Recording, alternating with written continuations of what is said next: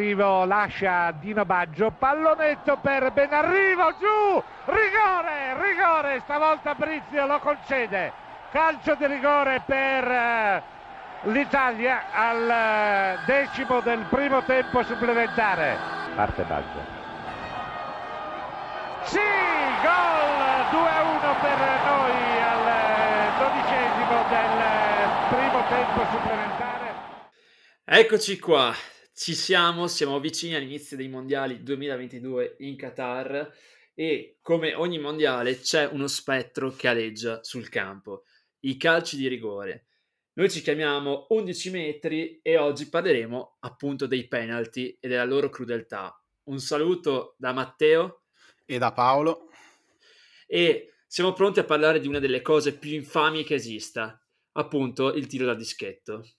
Al di là della storia che non andremo a analizzare di come sono stati inventati i penalty e tutte le loro varie applicazioni, abbiamo deciso di raccontare quattro episodi che alla fine hanno comunque condizionato il nostro rapporto con il calcio di rigore, con tutto quello che ne consegue. A parte il fatto che per me i calci di rigore sono una delle cose più brutte, soprattutto quando si fa la lotteria, perché comunque vuol dire che anche la squadra che magari non ha meritato più dell'altra, eh, potrebbe incredibilmente vincere. Per altri invece sono stati una mano dal cielo perché in questo modo si sono risparmiati di vedere tantissime, ma tantissime partite che sarebbero finite 0-0 o sarebbero andate chissà quanto avanti.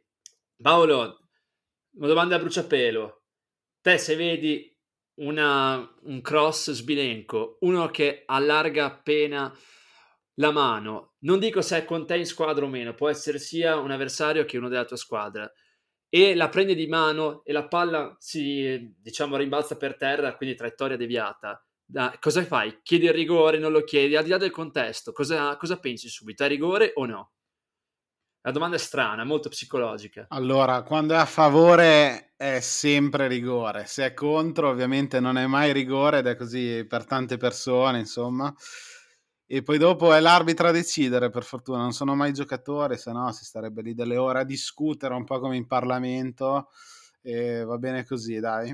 Quindi risposta molto sì. italiana è eh, questa. Eh, de- molto democristiana più che italiana. Sai, io ti volevo parlare di una storia che mi ha sempre abbastanza lasciato col fiato sospeso, perché anche se è avvenuta e si è conclusa molti anni prima che noi cominciassimo a seguire il calcio, è comunque la storia di un genio, questa storia parte nell'isola di Guernsey, che è nel canale della Manica, esattamente tra le coste di Francia e Inghilterra.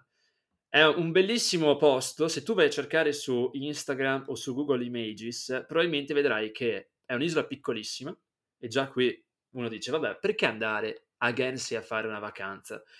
Mm, forse sono meglio le Faroe, visto che cito queste isole perché so che ti possono piacere. E invece questa è proprio un'isola dove non c'è niente, un porto, due paesi, di cui uno gi- abbastanza grande, definiamolo gigante, ma in realtà sono 18.000 anime, quindi in realtà in Emilia Romagna sarebbe un paese molto piccolo, e una mm, cosa molto particolare, ovvero quest'isola è un paradiso fiscale.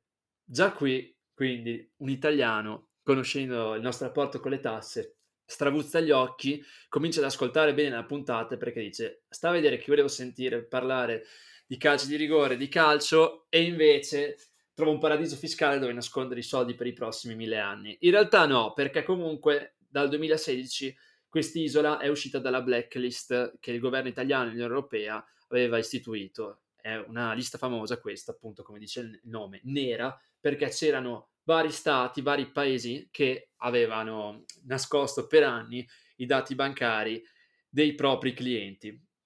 E qui nasce un giocatore molto molto particolare. Il suo nome è Matt Letizier.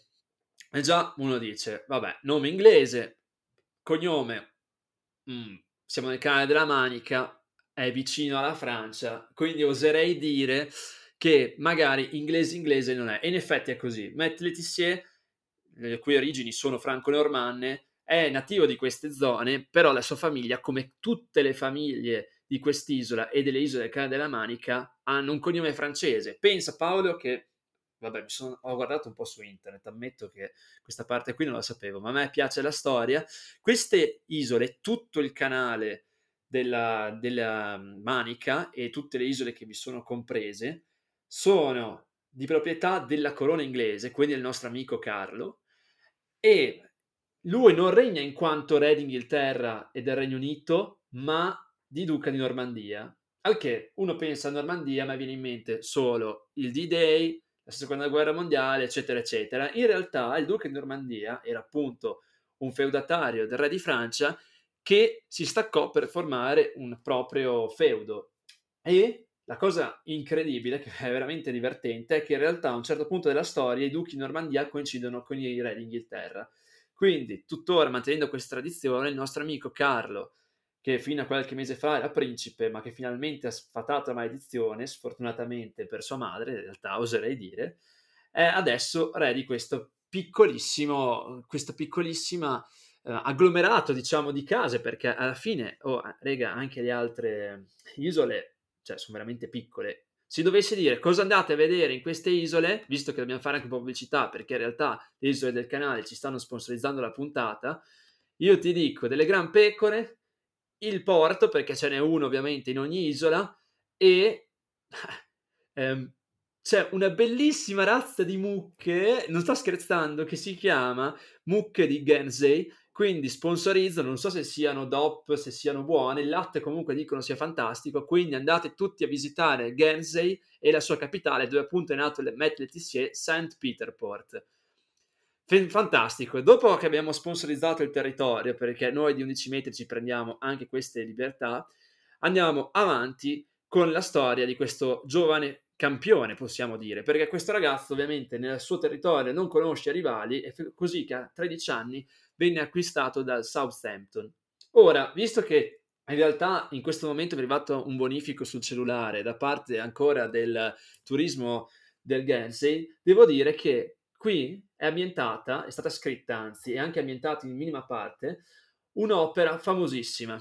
Io non sono sicuramente un estimatore dei libri francesi, nel senso che purtroppo ne ho letti sempre pochi, ma I Miserabili di Victor Hugo è abbastanza conosciuto. E c'è un personaggio che alla fine della fiera tutti prendono in giro, che si chiama Javert. Io in realtà ho visto il musical e la sua parte, se non sbaglio, è interpretata da un grandissimo come ehm, eh, eh, Russell Crowe, quindi da gladiatore a ispettore di polizia, obeso, vabbè, però comunque il salto è poco, i muscoli sono diventati ciccia, e questa è anche un po' la storia di uno Javert, cioè di un poliziotto che nel suo stadio non faceva prigionieri, qual è il buon Matt Letizier, che alla fine della fiera ha anche la forma fisica di Javert nel film, perché per essere un giocatore di calcio la panza ce l'aveva e come.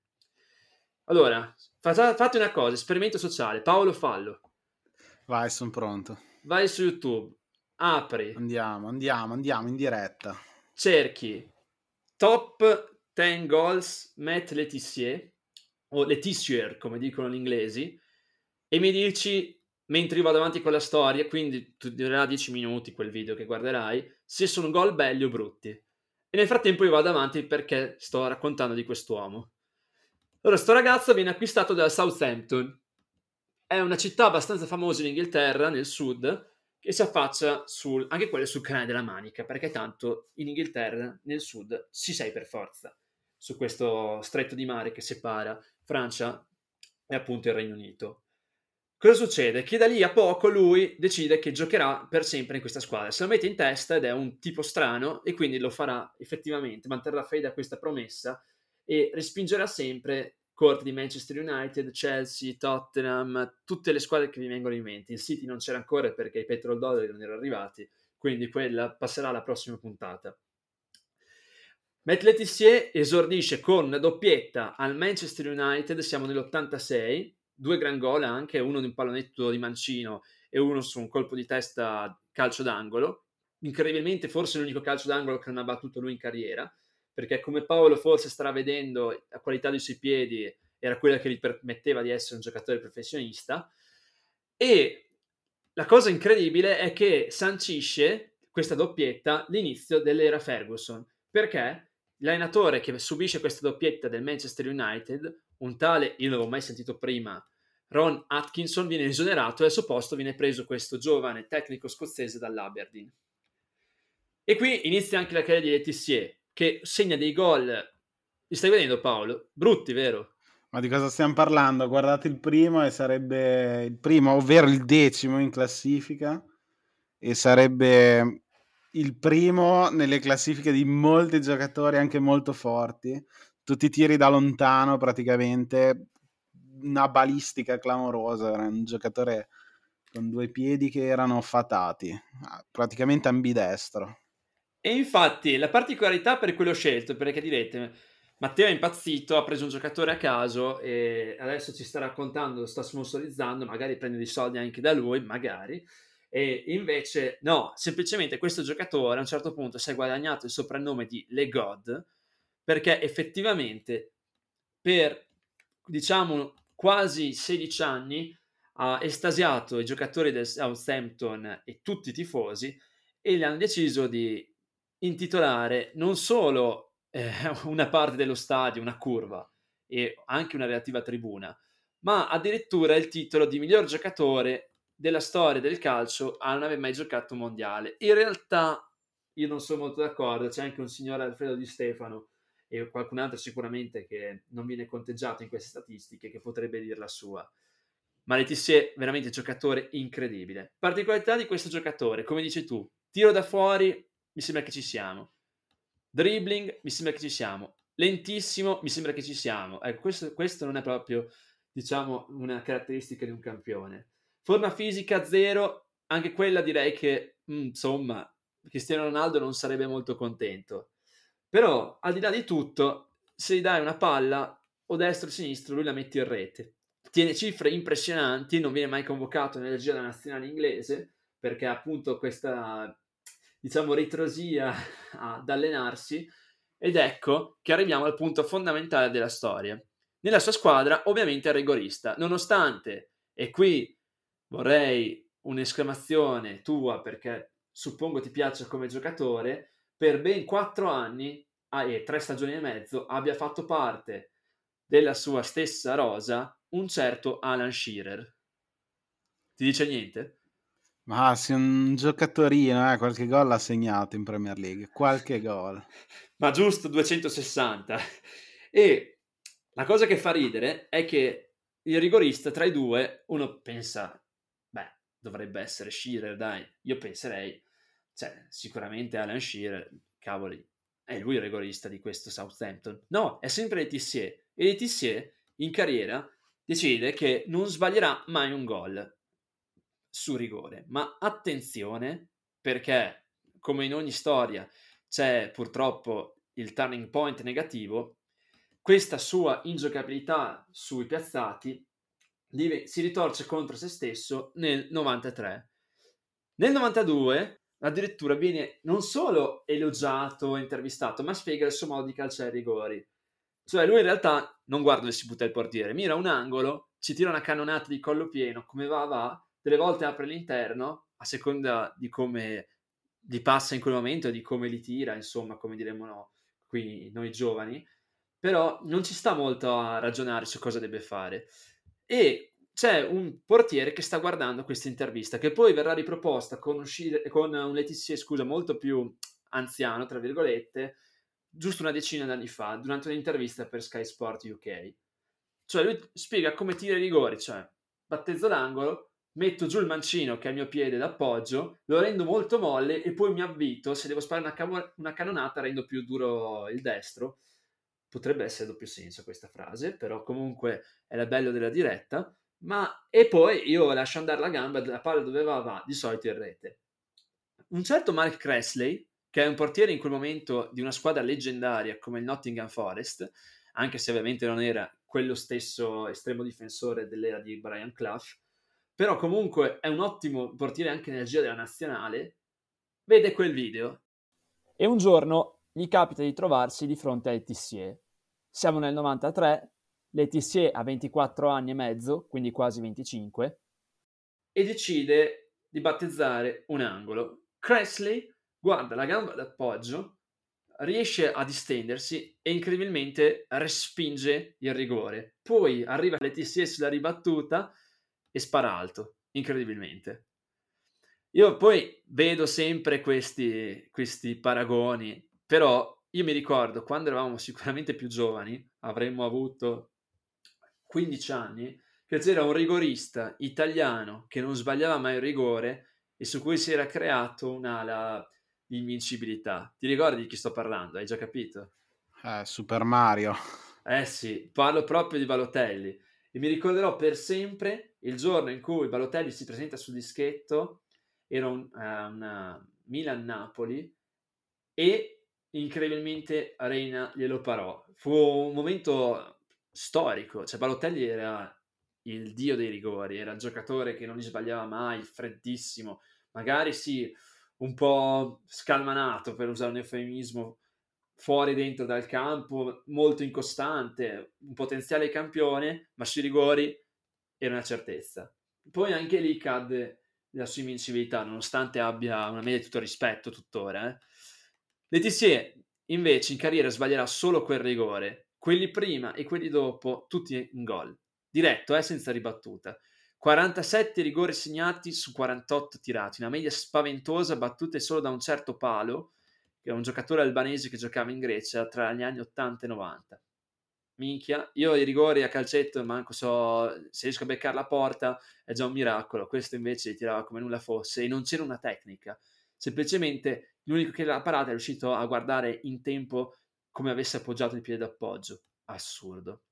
E io spezzo una lancia in favore di una lancia veramente grande, eh, ma mh, mm, più che una lancia oserei dire un giavellotto in favore di, di, di, del buon Letizier, perché oggettivamente se guardi le sue statistiche e anche quando la First Division diventa Premier League, lui per i primi 4-5 anni è ingiocabile. Segna almeno 15 gol a campionato, di cui a un certo punto, nei primi tre anni di Premier vera e propria, è considerato il miglior giocatore inglese dopo Alan Shearer, che rientra sempre in questa storia. Infatti, molte, due volte l'ho già aggiunto, fortuna mi sono corretto, perché è onnipresente. Uno Shearer che è passato al Blackburn che vincerà il campionato. Però, nonostante questo, Shearer verrà sempre convocato in nazionale e invece del suo vecchio compagno, da Letizier, nessuno si ricorderà mai. Non ha mai giocato in partita di Coppa Europea, è sempre stato nel Southampton, offerte a non finire, lui ha detto io sto bene qui e sai che ti dico, va bene qui dove sto e, mi, e gli hanno fatto. Quindi una cosa che io sinceramente non ho mai visto fare nessun altro giocatore, cioè nel vecchio stadio del Southampton, Zedel, che adesso ci arriviamo, è fondamentale per la chiusura di questa storia, avevano scritto, ovviamente in inglese, ma vi lascio stare il mio inglese perché vorrei lasciarvi andare a letto tranquilli e non con gli incubi, avevano scritto benvenuti nella casa di Dio, perché appunto il suo soprannome era God, Dio. E nel 2001, con uno Shearer acciaccato che negli ultimi anni era cattato pochissime presenze, arriva l'Arsenal. Paolo, mi ricordi un po' chi giocava in quell'Arsenal, diciamo in quegli anni? Anche solo 5-6 nomi, e eh, non di più. Vabbè, Titi Henry, il primo. Sì, va, ovviamente con, con poca difficoltà. Poi Pires e Bergkamp. Sì, insomma, gente scarsa, ecco, che la palla non la sa giocare. E tra l'altro, quella squadra era diventata e sarebbe diventata da lì a poco l'Arsenal degli invincibili, capace di concludere il campionato di Premier imbattuta. E invece, nel 2001 arriva a Zedel, l'ultima partita e poi quello stadio verrà battuto per far posto al St. Mary's Stadium, che è il nuovo stadio del Southampton, appunto. Letizier è l'ultima partita che disputerà in carriera perché è troppo accercato, non ne ha più e, e comincia veramente a gonfiarsi. Non è mai stato in una perfetta forma fisica, ma adesso è arrivato veramente a un livello, diciamo, ingestibile. E entra a 10 minuti dalla fine con il pareggio sul 2-2 eh, dopo che l'Arsenal è andato in vantaggio, c'è, stato, c'è stata una reazione veemente da parte dei Saints del Southampton. Tra l'altro, lui gio- il God, il Dio, giocava per i Saints, i Santi. Questo è un gioco di parole fantastico.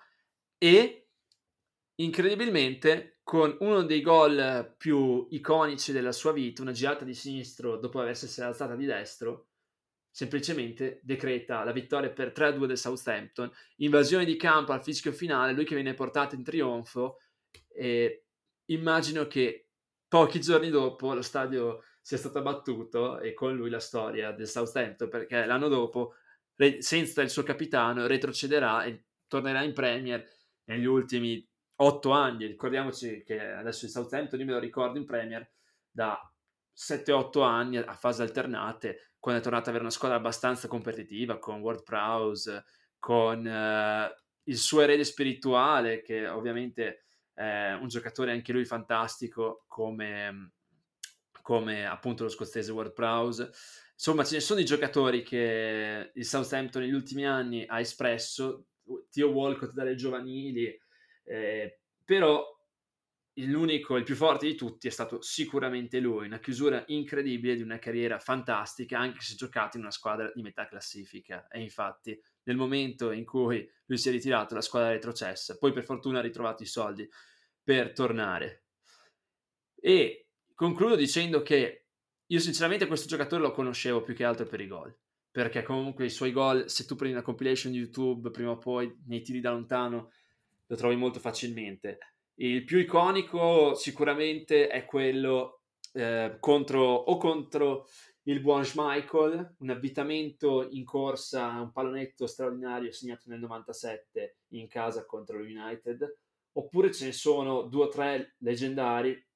Forse il più bello da vedere è uno contro il, il Newcastle appunto di Shearer con un, tiro di, man- di, destra da fuori area dopo due finte di mancino assurde, oppure la punizione in cui lui se la alza, la toccano, lui se la alza con un palleggio e poi calcia ancora di collo esterno e la mette nel 7. Gol immaginifico che sinceramente esprime, è un po' che non lo dicevo questa parola, però esprime veramente tutta la sua classe, tutto il suo talento. Peccato che poi se tu guardi una partita intera, l'ho guardata giusto per fare la prova del 9, non aveva mezzo di correre, quindi secondo me anche in un Arsenal in un Chelsea magari ci sarebbe andato con la sua tecnica avrebbe fatto la differenza, sicuramente, ma se uno non corre nel calcio moderno purtroppo non è più come 40 anni fa, un minimo sbattimento devi farlo e lui non ne aveva assolutamente voglia. Ti passo la parola dopo aver concluso dicendo che visto che avevamo parlato nell'ultima puntata di giocatori iconici con la maglia numero 7, anche lui, la sua maglia numero 7 è famosissima, infatti è stata ritirata da Southampton, poi l'hanno deciso di rimetterla di nuovo disponibile per i giocatori, non ho capito il perché.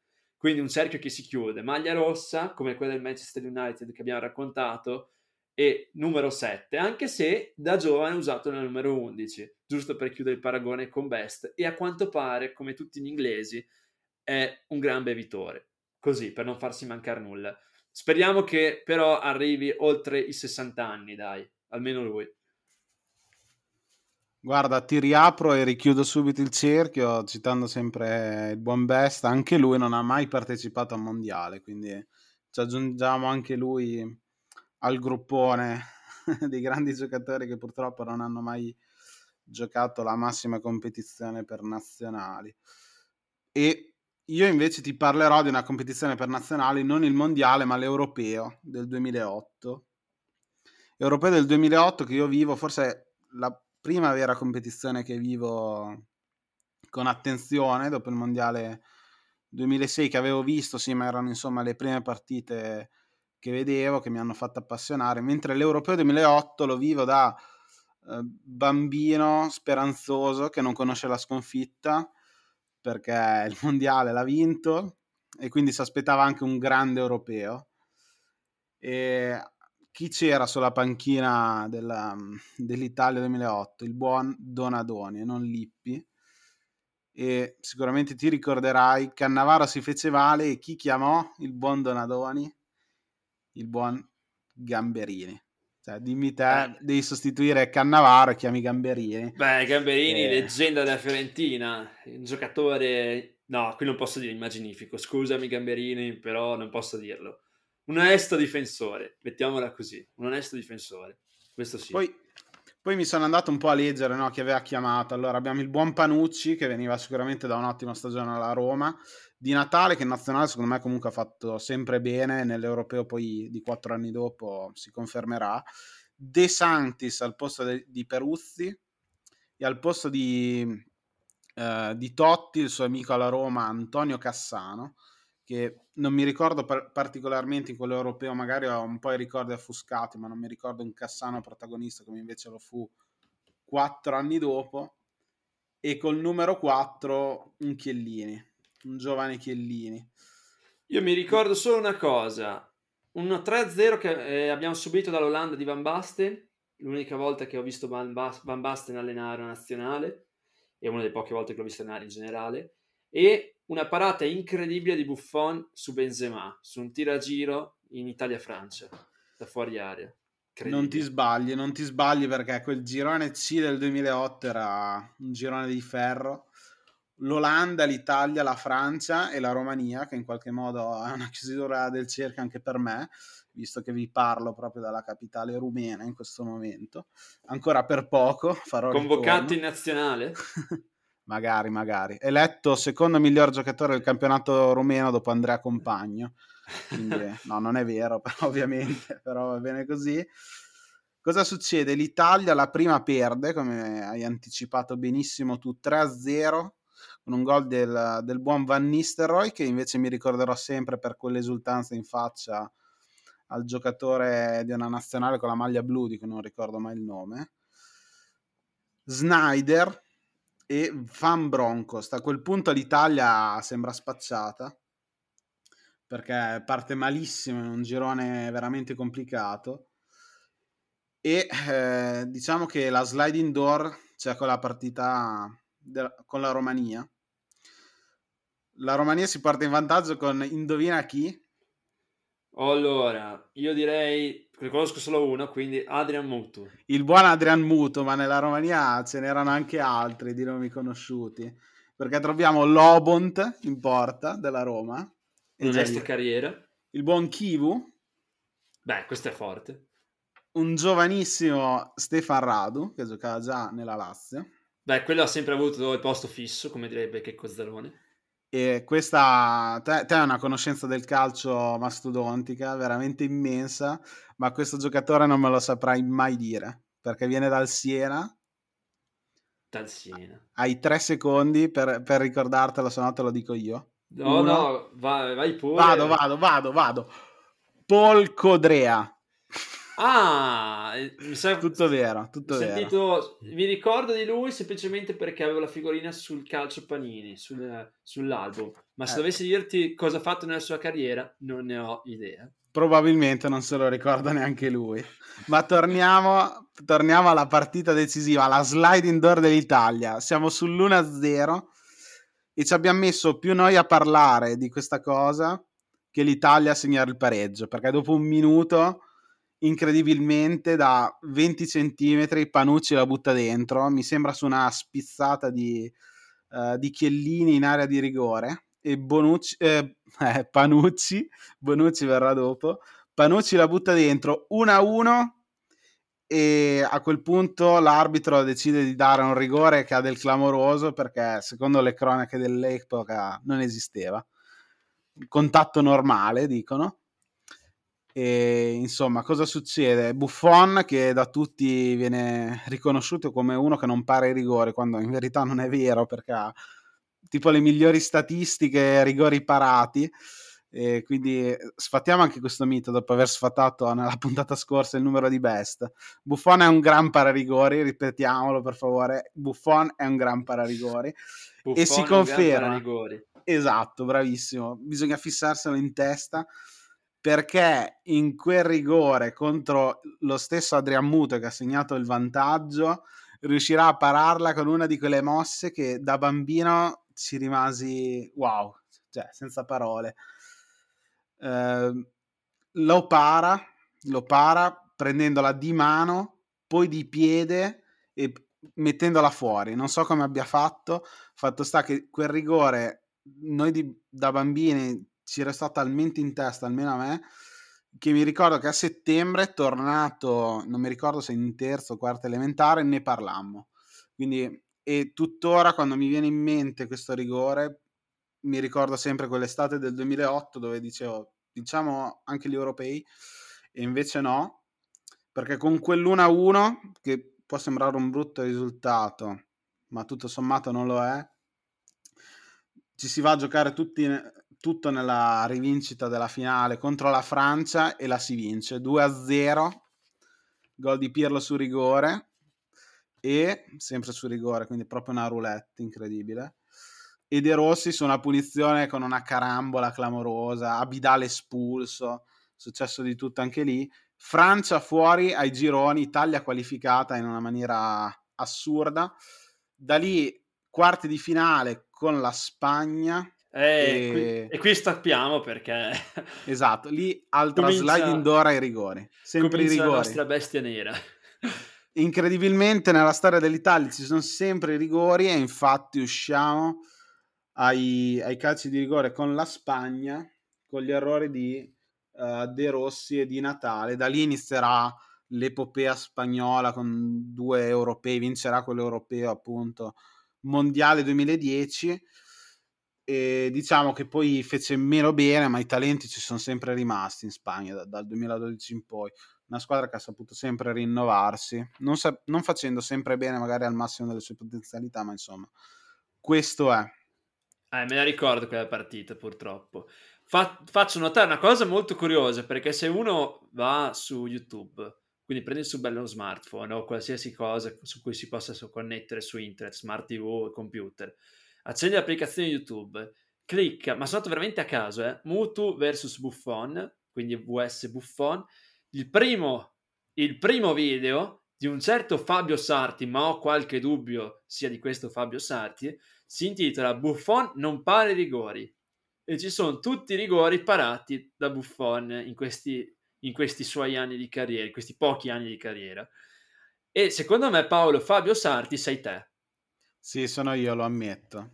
Perché? Ora il nostro discepolo sono io, tipo Dr. Jekyll e Mr. Hyde, che alle tre di notte carico questi video per avvalorare le mie tesi, capito? L'hai caricato due anni fa, quindi potresti salvarti in calcio d'angolo, però mi sembra strano che tu abbia usato quelle parole e questo motto quando il primo, il primo, risultato su YouTube è proprio Buffon non pare rigori. Tra l'altro sottoscritto anche in inglese per eh, ancora meglio specificare il titolo. Incredibile, incredibile. Beh, oh, dico la verità, secondo me Buffon, adesso perché magari noi ci ricordiamo gli ultimi anni in cui sicuramente ha avuto anche problemi fisici, quindi è venuto fuori la leggenda non pare rigori, però Buffon, cioè, assolutamente, lasciando stare magari i piedi che sono una richiesta venuta fuori negli ultimi 5-6 anni di calcio, forse un po' di più 8 to, ma per il resto il miglior portiere della storia di completezza, no? No, assolutamente, anche perché ha dominato nel suo ruolo per vent'anni e diciamo che finché ha giocato la Juve da titolare è stato sempre uno dei migliori al mondo, anche all'età di 39 anni. Poi Buffon, adesso ritornando alla storia dei rigori, ma è stato il primo nella storia della Serie A ad aver parato un rigore assegnato col VAR contro il Cagliari, quindi nel 2017 se non sbaglio. Quindi, sicuramente in quel video c'è, sicuramente in quel video c'è, poco ma sicuro. E devo dire la verità, è stato bello ricordarlo perché comunque la cosa che mi fa assurda, anzi le due cose che mi fanno assurda e che mi hanno fatto venire in mente adesso sono due. Una, che Gigi sta ancora giocando. cioè, potrebbe essere tranquillamente il nostro babbo e sta ancora giocando in Serie B, non in, senza nulla togliere per prima, categoria o seconda. Senza nulla togliere perché non riuscirà a giocare nemmeno lì. E l'altra cosa incredibile è che Panucci, anche lui ha avuto una carriera longevissima, considerando che negli anni, a inizi anni 90 era già titolare o comunque riserva di lusso in quel Milan dei fenomeni di capello. Cioè, per, ha visto anche Sacchi eh, da, dalle giovanili e ha concluso la carriera nel 2011. Cioè, incredibile. Anche questo qui è un Highlander. Gente che la pensione in Italia non la vuole vedere, poi dice ah, in Italia non si va mai in pensione, grazie al cavolo che ci può andare non ci va incredibile, veramente due giocatori incredibili, assolutamente. Campioni, non dico altro. E adesso hai detto, vedi, perché noi alla fine sembra che arriviamo qui impreparati, ma in realtà ci prepariamo gli argomenti per incastrarli. Hai parlato di Spagna, hai parlato di Spagna-Italia, che negli ultimi anni è diventato un classico del calcio, e io ti replico con il rigore più strano che abbia mai visto, e probabilmente anche tu. Cerca su YouTube, e non sto scherzando, penalty, Ezechiel Calvente versus Italy. È un rigore del 2010 durante l'europeo under 19 tirato da questo giocatore sconosciuto di cui dopo andremo a analizzare la carriera perché tanto ci metteremo più o meno 30 secondi da quanto è lunga rispetto poi a quella di Buffon e Panucci che si presenta sul dischetto.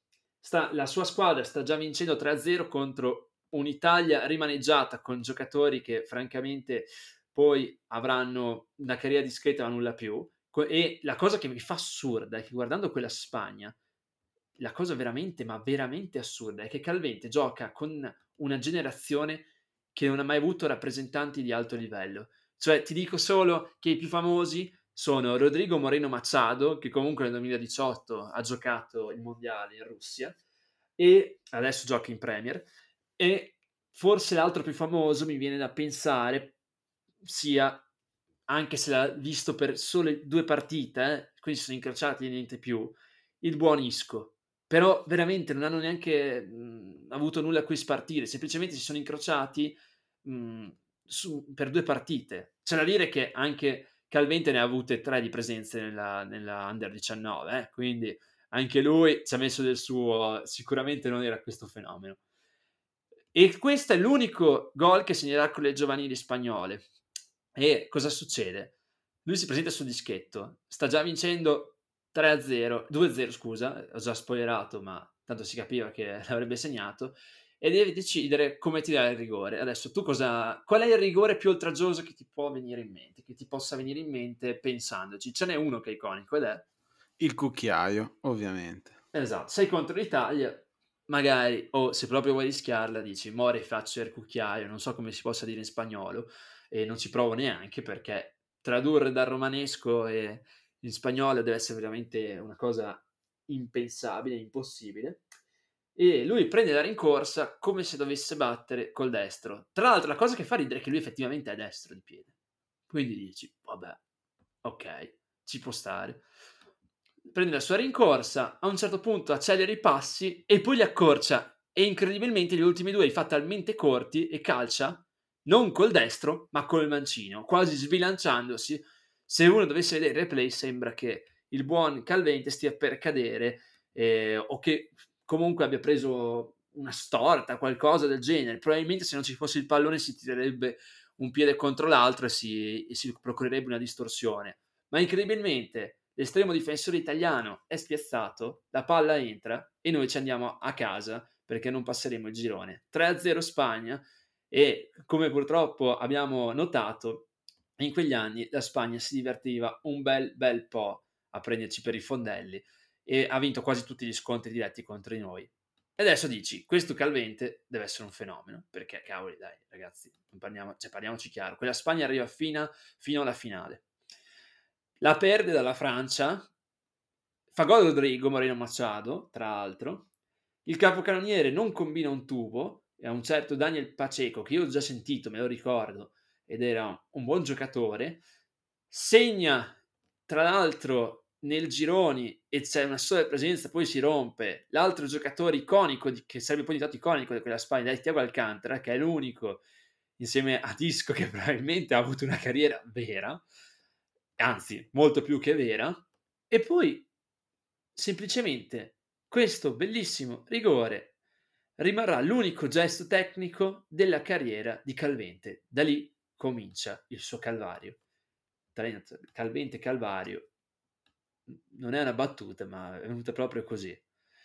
Nato, nato, a Melilla, che è una bellissima città, adesso vediamo se è arrivato il bonifico anche da questa, dal turismo della città di Melilla, che è una città autonoma in, uh, in, Marocco, nel territorio marocchino, quindi è già nel continente africano, ma è spagnola, una colonia. Questo ragazzo cresce nelle giovanili del Betis Siviglia, la seconda squadra di Siviglia. Adesso mi troverò dei tifosi del Siviglia, del Betis a casa, anzi che mi ammazzano perché ho detto la seconda squadra di Siviglia.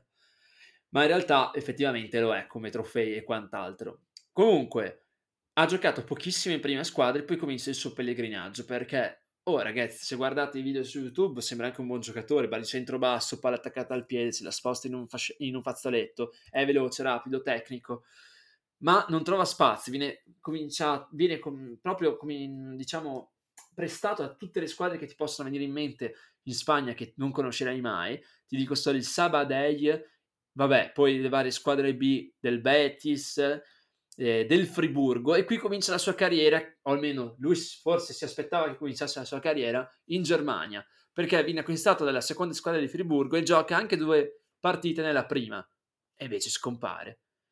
Ritorna in Spagna, si fa altre due stagioni nel Recreativo Huelva e poi a un certo punto, per non perdere l'abitudine, decide di partire per squadre sconosciute. Dopo il Sabadell arriva al Bekeshkaba, scusatemi, scusatemi, eh, ungheresi, se siete in linea, non, fate finta che non abbia detto nulla. Poi passa all'Aladas, questa era facile da pronunciare, e va avanti in altre squadre conosciutissime come l'Eldense. Insomma, la sua carriera finisce in un nulla di fatto. Mi dispiace per lui, eh, perché eh, quel rigore lì, sinceramente, ho provato da bambino a farlo un paio di volte, non eh, neanche tra amici, perché ho paura di fare una figura del cavolo, ma nel giardino di casa mia e ti posso assicurare che se la prendi male cadi per terra. E ammetto che ho avuto un'esperienza in merito. Per fortuna ero piccolo, quindi ho già rimosso, però in realtà, insomma, tosto calciare così. È vero che era sul 2-0, è vero che la qualificazione era in porto, però come, de- come dicono gli spagnoli, devi avere dos huevos per tirare in quel modo. E purtroppo per lui questo sarà il gesto tecnico in cui è rimasto nella storia, perché la sua carriera è finita lì, oggettivamente un po' l'epitaffio della sua carriera l'ha scritto il The Guardian perché mi sono dovuto informare su questo giocatore. È tutta preparata la puntata quindi non, è, non stiamo improvvisando ok? Ci siamo informati abbiamo cercato informazioni impossibili. Matteo ha fatto il massimo. E io ho guardato un po' cosa dicevano su questo giocatore. E l'epitaffio della sua carriera carriera conclusa prestissimo a grandi livelli, perché dopo è stato un calando continuo. L'ha scritto The Guardian, come ho detto, e il The Guardian sul suo rigore scrive On an altogether higher plane of spot kick audacity, scusate la mia pronuncia, ma sono in Romania, non in Inghilterra, quindi non posso dire neanche di averla migliorata. In italiano vuol dire su un altro livello di audacia dal dischetto. E veramente ha tentato l'impossibile, l'ha fatto. In quel tocco, quando abbiamo preparato la puntata, l'ho detto, eh, mi ha ricordato tantissimo le giocate che faceva Thierry Henry in MLS, dove faceva quello che voleva e lui quello che voleva. Il buon Calvente l'ha fatto da calcio di rigore a meno di 20 anni contro l'Italia in un europeo under 19. Così impa- ha imparato cosa vuol dire purgarci. Esatto. E ora la Spagna c'entra nell'ultima storia che vi andremo a raccontare oggi. Allora, di cosa parliamo? USA 94. E qui mi direte, Paolo, no, ancora il rigore di Baggio in finale. Dai, l'abbiamo sentito 20 volte, c'è nel vostro logo. Baggio gira un po' tutto attorno al vostro podcast, al nome. Insomma, non è quel rigore, quindi non potete accusarmi, non è quel rigore. Andiamo qualche partita indietro. Il rigore negli ottavi di finale, ma prima un po' di premessa, perché nelle storie ci vuole sempre un po' di preambolo per capire il contesto. Mondiale di USA 94, un caldo terrificante in tutte le partite. Allenatore il buon Arrigo Sacchi, che salutiamo perché l'abbiamo visto l'anno scorso. Ciao Arrigo abbiamo festeggiato assieme, uh, ci siamo fatti la foto con Altafini, abbiamo concluso la trattativa Locatelli-Juve con Carnevali, testimoniato da foto, tutto merito nostro. Bonsacchi spesso ne dice, eh, poche ne fa, in carriera ne ha fatte, ha vinto, non lo ritengo grandissimo allenatore, un buon allenatore sì, ma non grandissimo, insomma, sono un po' un, un miscredente di Sacchi, quindi eh, magari ho un po' di bias su questa cosa, ma va bene. Insomma, in quel mondiale il buon, il buon Baggio, che era il giocatore fondamentale della, della nostra nazionale, viene un po' oscurato da, da Sacchi, non si sa per, per, le luci della ribalta che voleva Sacchi, non si sa. Molti, sono molte teorie, ma soprassediamo. La prima partita parte malissimo, l'Italia perde con, con l'Irlanda, quindi già lì partiamo male. Insomma, non si parte bene, si parla già di Italia fuori dal mondiale, così c'è l'ombra dell'eliminazione per tutti i gironi. Seconda partita si gioca con, con la Norvegia. Inizia male perché dormita difensiva, eh, giocatore norvegese con, solo contro Pagliuca, Pagliuca esce, tiro del giocatore norvegese che va contro la mano di Pagliuca, Pagliuca espulso. E già lì si mette malissimo per un'Italia doveva recuperare il girone. A quel punto ti metto nei panni di Sacchi, Matteo sei lì, devi fare entrare Marchegiani, sei obbligato, non puoi mettere nessun altro in porta che di, di quelli che è in campo. Chi togli? Chi toglieresti? Allora, personalmente io toglierei la punta, almeno così ti insegnano a calcio, la punta, il numero 9, insomma. E invece il buon Sacchi pensa di togliere il grandissimo Roberto Baggio. Vabbè, ma lì perché gli stava sulle balle, mi sa. Eh sì, è un, cl- un classico. Ormai tutti hanno questa teoria in testa e così sarà. Ad Arrigo Sacchi stava sulle balle Baggio e ba- eh, Sacchi non ha fatto nulla per smentirlo. E Baggio esce e dice dai voglio comunque uh, avere fiducia nel mister, uh, non voglio uh, accendere una situazione che già è difficoltosa. Vabbè, dico che Sacchi è un matto in diretta mondiale. Vabbè, Baggio lo amiamo anche per questo, anche per le sue litigate con, con, gli allenatori. Forse il solo Mazzone poi lo capirà a fine carriera. Comunque Baggio esce, ehm, rimane in panchina con una faccia tra lo sconvolto e l'arrabbiato e quella partita eh, con, la, con, la, Norvegia eh, si concluderà con, uh, con, una vittoria grazie al gol di Dino Baggio e in quella partita si farà male anche il buon Baresi. Mm, male, eh? veramente male qui. Eh sì, perché lo ritroveremo poi in finale, eh, però non sarà un Baresi al massimo. Ma siamo ancora qua ai gironi. Ultima partita, ci si gioca tutto. L'Italia deve vincere per avere la certezza di, di portarla a casa. Ma anche qua la partita col Messico, valevole per qualificarsi agli ottavi, parte bene. Questa volta parte bene, gol di Massaro, 1-0, ma poi il Messico pareggia 1-1 e da un'intervista del buon um, Albertini, se non sbaglio, no, Tommaso Albertini, Albertini. Quella partita era una partita da pareggio e così finisce 1-1, ma l'Italia si qualifica come terza migliore l'ultimo posto da migliore terza era per l'Italia e a quel punto ottavi di finale ed è qui che c'è la sliding doors, cambia tutto il mondiale dell'Italia ed è clamoroso che cambia gli ottavi di finale perché di solito si esce prima.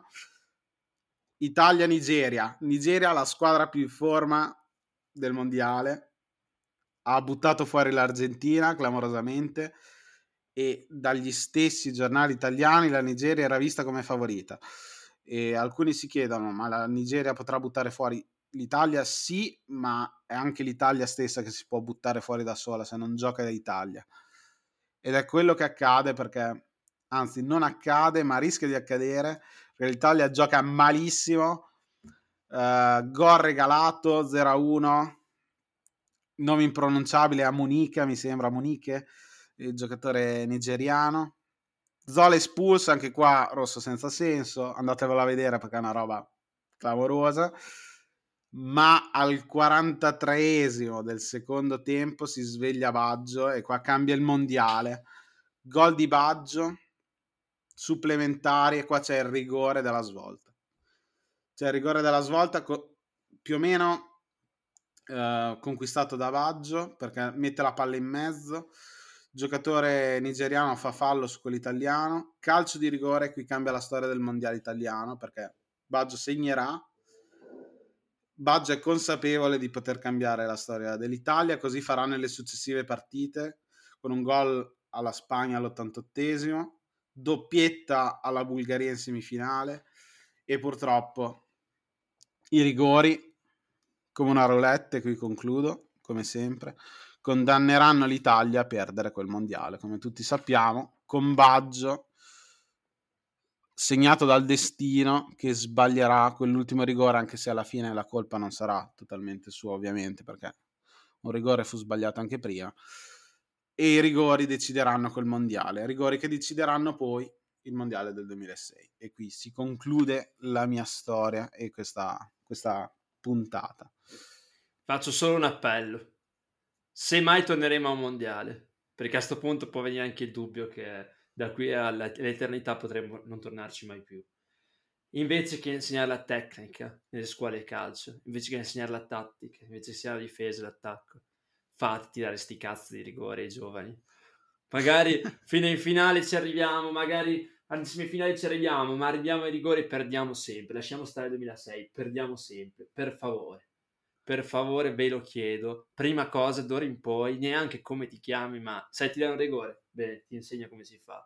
Facciamolo per le coronarie di tanti italiani, perché se no, guardate il tasso di divorzi, in quei giorni aumenta in modo pericoloso. Salviamo la famiglia, per favore, per favore, perché veramente non se ne può più.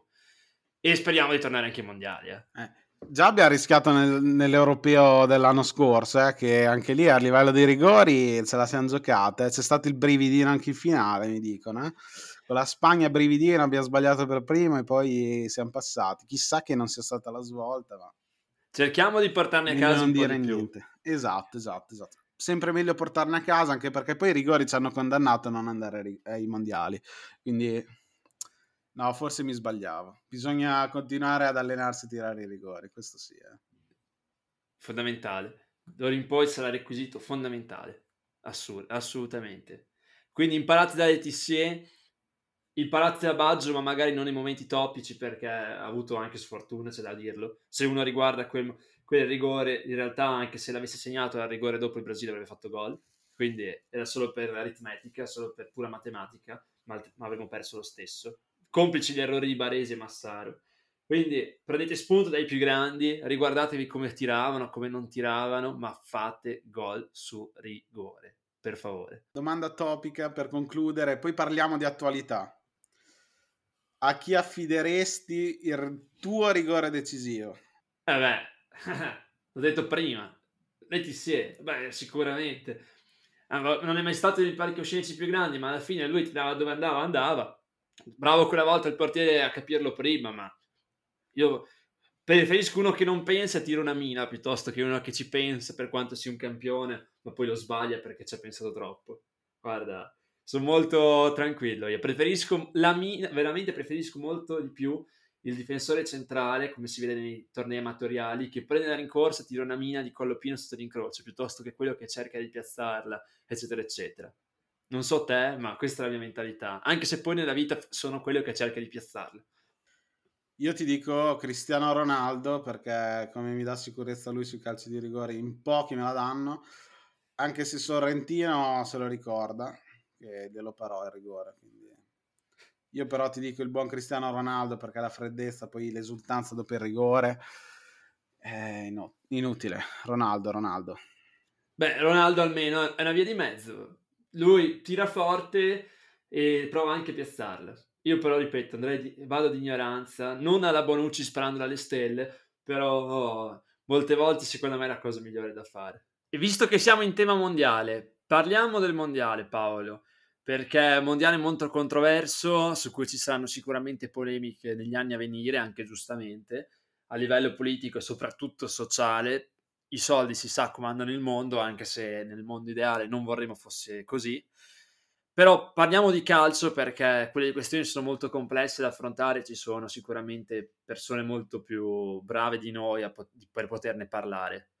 Allora, guardando un po' i gironi, qual è la partita che secondo te è assolutamente da seguire? Per me non c'è altra partita se non Spagna-Germania, con una Germania che sarà imbestialita nel voler rivendicare, vendicare quel 6-0 subito ormai due anni fa in Nations League. Una Germania che bisogna vedere come si è assestata con Flick in questo periodo e una Spagna molto giovane, quindi secondo me ci saranno sorprese. È molto probabile, molto probabile. Sai che io invece ti consiglio una partita tra una squadra che tutti danno per favorita, anche se a me non fa impazzire sinceramente, ha avuto rose migliori, ovvero il Brasile di Tice contro la Serbia. Eh, di un gran giocatore, un grandissimo ex giocatore come Dragan Stojkovic, capitonata come al solito da un attacco meraviglioso con Mitrovic e il nostro Vlaovic, nostro nel senso del campionato italiano, più in mezzo al campo il sergente Milinkovic Savic. La Serbia non aveva una squadra così forte da quando ancora si chiamava Jugoslavia e aveva anche giocatori croati al suo interno, uh, gli sloveni, insomma la federazione che ha fatto storia, anche se ha vinto, tra virgolette, alla fine praticamente nulla rispetto al suo potenziale. È molto interessante anche quella partita. Vediamo se il Brasile effettivamente si confermerà. Io ho qualche dubbio, però mh, mm, è da anni che non vincono il mondiale, quasi vent'anni, si sa, di solito a calcio il Brasile comanda. E parliamo invece di possibili sorprese, perché comunque si sa, in ogni mondiale ce n'è almeno una. Tu chi dici? Guarda, anche senza Byron Moreno ad arbitrare, ti dico la Corea del Sud perché ha una squadra veramente interessante con giocatori che giocano comunque in campionati importanti. Son lo conosciamo tutti, per fortuna parteciperà con maschera. E poi c'è Kim del Napoli come altro faro della squadra, ma giocatori interessanti ce ne sono. Non sto a dirli perché la pronuncia in coreano è imbarazzante, la mia, quindi evito, però secondo me la Corea del Sud può, può stupire ai danni di un Ghana che non lo vedo, non lo vedo bene e un Uruguay che si è affidato una, per un altro anno alla vecchia guardia, Caceres, Godin, insomma un Uruguay a fine ciclo, quindi penso che la Corea del Sud possa stupire. Non so se arrivare addirittura agli ottavi, ma dai, qualche opportunità ce l'ha. Sai che per me invece sarà la squadra di casa la sorpresa di questo torneo. Aggiungici il fatto che giocano appunto in casa e a parte il Sudafrica 2010 tutte le altre squadre che hanno ospitato il torneo sono arrivate alla fase di eliminazione diretta. Aggiungici il fatto che nel Senegal si è appena infortunato Mané e secondo me buona parte della loro fase offensiva dipende da lui. Metti che è anche una bella squadra perché comunque i Catariotti hanno nazionalizzato un mucchio di gente, anche questo sarà un aspetto controverso che sicuramente i giornalisti ricalcheranno, anche giustamente, e comunque hanno un gioco corale ben strutturato grazie all'allenatore spagnolo Sanchez che secondo tutti è un buon allenatore, io sinceramente non lo conoscevo prima di questo torneo. Per me potrebbero arrivare alla fase di eliminazione diretta, poi da lì è tutto un prenderci, non penso potrebbero fare grandissima strada, a meno che non becchino una squadra materasso, tra virgolette. Però mh, mm, io penso che effettivamente fino agli ottavi potrebbero arrivarci, sarebbe veramente una sorpresa clamorosa. E tu mi hai parlato di squadre che potrebbero deludere, ma per te quindi quale sarà la più grande delusione di questo Qatar 2022? Eh, ragazzi, ero indeciso tra Uruguay, che ho già detto, e il Senegal, ma secondo me il Senegal rischia, rischia di, di essere la delusione, non solo per Mané, ma anche questa magari sensazione di essere mh, pieni dopo la vittoria in Coppa d'Africa e dietro c'è un Koulibaly che ha, sta avendo una stagione un po' con luci d'ombra al Chelsea, si deve ancora ambientare, pur essendo comunque un grande difensore, grandissimo.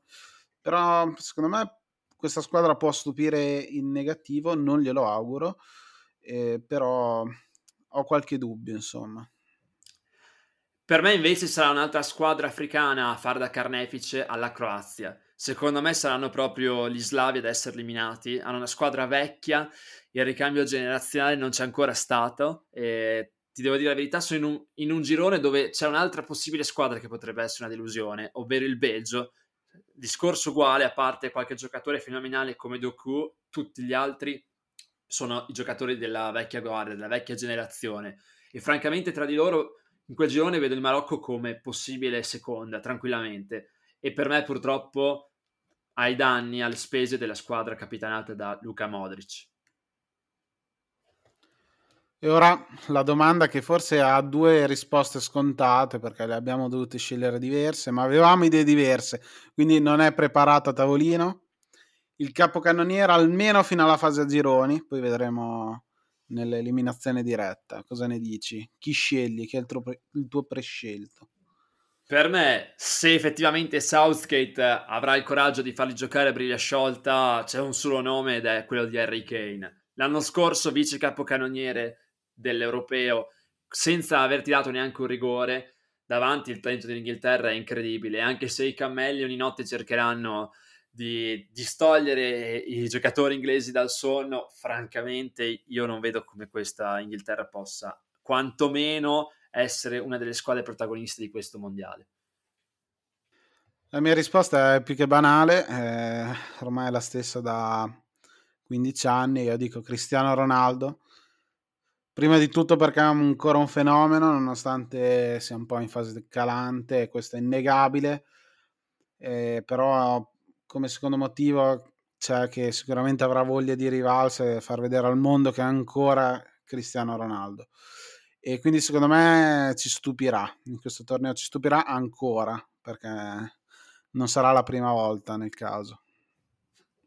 Eh, effettivamente è vero, l'anno scorso capocannoniere Euro 2021, quindi sicuramente è un cavallo su cui poter sempre, sempre scommettere.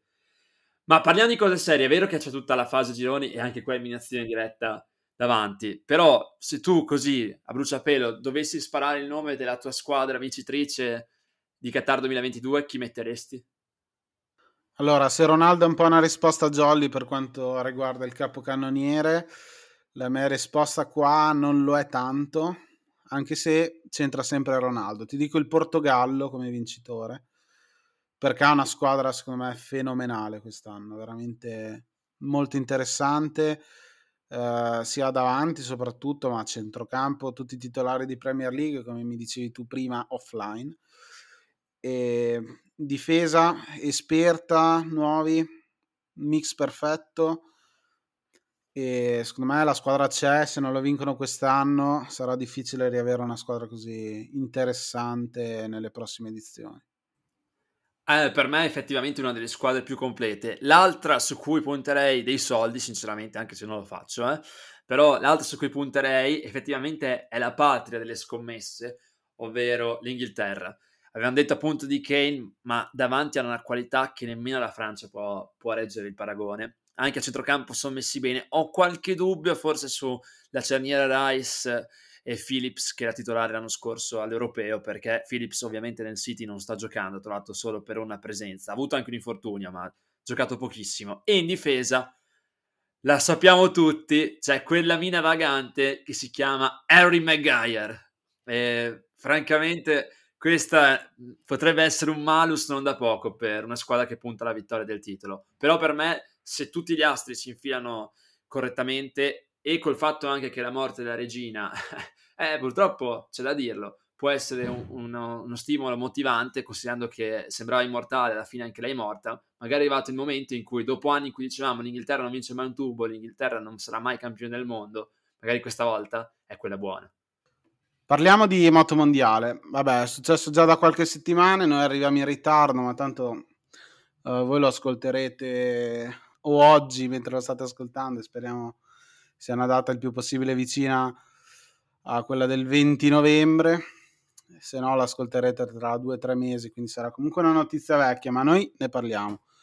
Moto mondiale che va alla Ducati con il buon Pecco Bagnaia, dopo tantissimi anni, dopo Stoner e dopo 50 anni da una vittoria di un italiano su una moto italiana commenta tu perché io di, di MotoGP ne so veramente poco, non, non, la guardo. Preferisco la Formula 1, ragazzi. Mi direte, ci sono pochi sorpassi e va bene. Eh, più divertente la, la, MotoGP, cadono, si fanno male, divertente. eh, sei più concentrato. Eh, a me piace la Formula 1, va bene. Quindi lasciamo commentare chi ne sa più di me. Vai, un commento. Tu che hai seguito ah. sicuramente di più questa stagione. Ma c'è poco da commentare perché comunque un, un dominio nella seconda parte di stagione della Ducati ha vinto anche il mondiale Superbike, quindi quest'anno la casa di Borgo Panigale over the top, incredibile veramente. E devo ammettere che la goduria dopo anni di vedere un pilota italiano vincere in MotoGP, parliamo che l'ultimo, cioè l'ultimo ragazzi è stato Valentino, eh, quindi cominciano a passare certi anni, tanti, tanti, 13 anni e in più appunto come dicevi tu l'unico mondiale vinto in MotoGP dalla Ducati di Sale Stoner, ma vedere un italiano vincere sulla moto italiana, poi ovviamente con il buon, diciamo, l'organizzazione e il buon consenso da parte del, dei giornalisti, il primo a premiare Bagnaia è stato proprio Valentino, però è stata un'emozione incredibile perché sembrava che un fenomeno non potesse più arrivare, doveva essere dovizioso contro Marquez, però Marquez all'epoca era ancora il cannibale e, e invece il, il, più atteso, eh, perché comunque era già stato anche campione del mondo in Moto 2, ragazzo straordinario Bagnaia che per, a onore della cronaca adesso tutti si metteranno a ridere, però tutti dicono il romagnolo, no, come ricordava benissimo praticamente qualsiasi testata giornalistica, Bagnaia è piemontese, poi parla come noi, come accento perché è cresciuto qua, ma eh, giustamente anche nella sua chivassa hanno festeggiato, però il buon, il buon ragazzo, il buon piemontese Bagnaia è stato fenomenale, una rimonta incredibile come quella che aveva fatto l'anno scorso, solo che nel 2021 un grandissimo campione come Quartararo è riuscito a resistere fino alla fine alla rimonta del nostro italiano. Quest'anno il francese ha ceduto il passo e sportivamente alla fine è una cosa che avviene raramente nelle moto. Si sono anche stretti la mano dopo il giro finale, riconoscendo i grandi, cioè proprio un passaggio di testimone incredibile da parte anche di Quartararo che ha riconosciuto il grandissimo campione che è Bagnaia momento epico. Speriamo di vederne più spesso di italiani che vincono in MotoGP o oh, magari anche in Formula 1, Paolo. Magari qualche, tra qualche anno un pilota italiano potrebbe esserci, no? Devono chiamare me dopo l'esperienza sulla PlayStation. È inevitabile la, la, chiamata per me in Formula 1. No, meglio, meglio che, che guidi Leclerc, insomma. Eh, però allora, da assoluto profano posso dire che vedere trionfare una squadra italiana di colore rosso per me è sempre un'emozione e quindi mi sono emozionato, c'è da dire. Ci aveva provato Valentino e lì mi ero avvicinato un po' alla MotoGP, vedendo Valentino in Ducati più di qualche anno fa. Non ce l'ha fatta, è stato un rapporto burrascoso e vedere Bagnaia vincere in Ducati mi rende molto molto molto contento. La chiusura di un cerchio, la chiusura di un cerchio che ci porta anche alla chiusura della puntata siamo carichi per questo mondiale. Paolo in realtà mi ha rivelato un po' meno, però ci sta. Ah, lo... io, io, non lo guarderò, mi incazza la situazione, ve lo dico proprio in francese. Non, mi sa che non lo guarderò, eh, te lo dico, ne guarderò veramente poco. A livello sociale e economico non posso che darti ragione, però eh, il canto del Cigno secondo me è per diversi campioni, quindi darò i soldi a Mamma Rai visto che ci fa già pagare il canone. E mi, mi sa che guarderò diverse partite Ancora una volta vi salutiamo e vi ringraziamo per il vostro tempo. Ciao da Matteo e da Paolo. E ci sentiamo presto.